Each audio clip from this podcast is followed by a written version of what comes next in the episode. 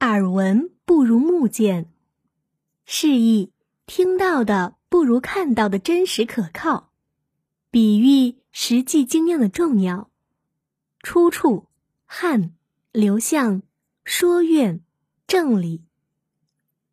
魏文侯是战国时期魏国的建立者，姬姓，魏氏，名思。他在位五十余年，以善用人而著称。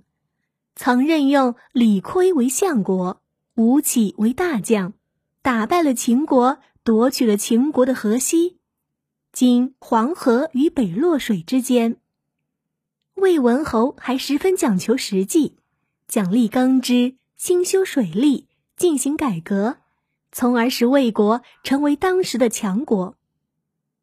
有一年，魏文侯派西门豹去治理邺城，今。临漳县西，临行的时候，魏文侯嘱咐西门豹到邺城以后要多调查研究，不要听信传闻。他说：“耳闻不如目见，目见不如再走近他，走近他不如用手接触他。